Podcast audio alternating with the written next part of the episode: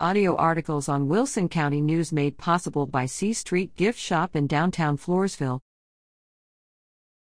Court Update The following defendants were among those listed on recent dockets for the 81st District Court in Wilson County. Stephen Michael Mata, 33, of San Antonio, was charged with indecency with a child by sexual contact after allegedly committing the crime in June 2021 the court granted a motion for the prosecution to proceed with the lesser offense of injury to a child, and Mata pleaded nolo contendere, no contest October 17. He was sentenced to five years of deferred adjudication and ordered to pay fines, court costs, and reimbursement fees.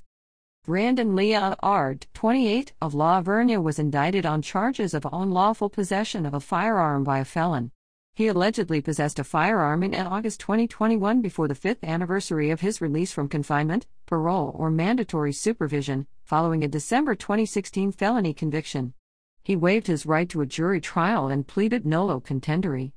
No contest October 17.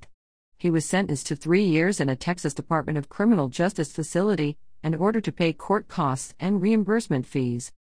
Selena Gonzalez, 26, of San Antonio was charged with manufacture or delivery of between 4 and 200 grams of a controlled substance in Penalty Group 1 after possessing cocaine in June 2021 with intent to deliver it. She waived her right to a jury trial and pleaded nolo contendere, no contest October 17. She was sentenced to seven years of deferred adjudication and ordered to pay fines, court costs, reimbursement fees, and restitution. The case against her co defendant, Francisco Gonzalez Jr., 23, of San Antonio, was dismissed because of her plea. What is deferred adjudication? Deferred adjudication is a type of probation offered for defendants who plead guilty or no contest. The agreement is offered for a set period of time and includes various conditions, such as abstaining from drug or alcohol use, not associating with convicted felons, regular visits with a probation officer, and refraining from the commission of additional crimes.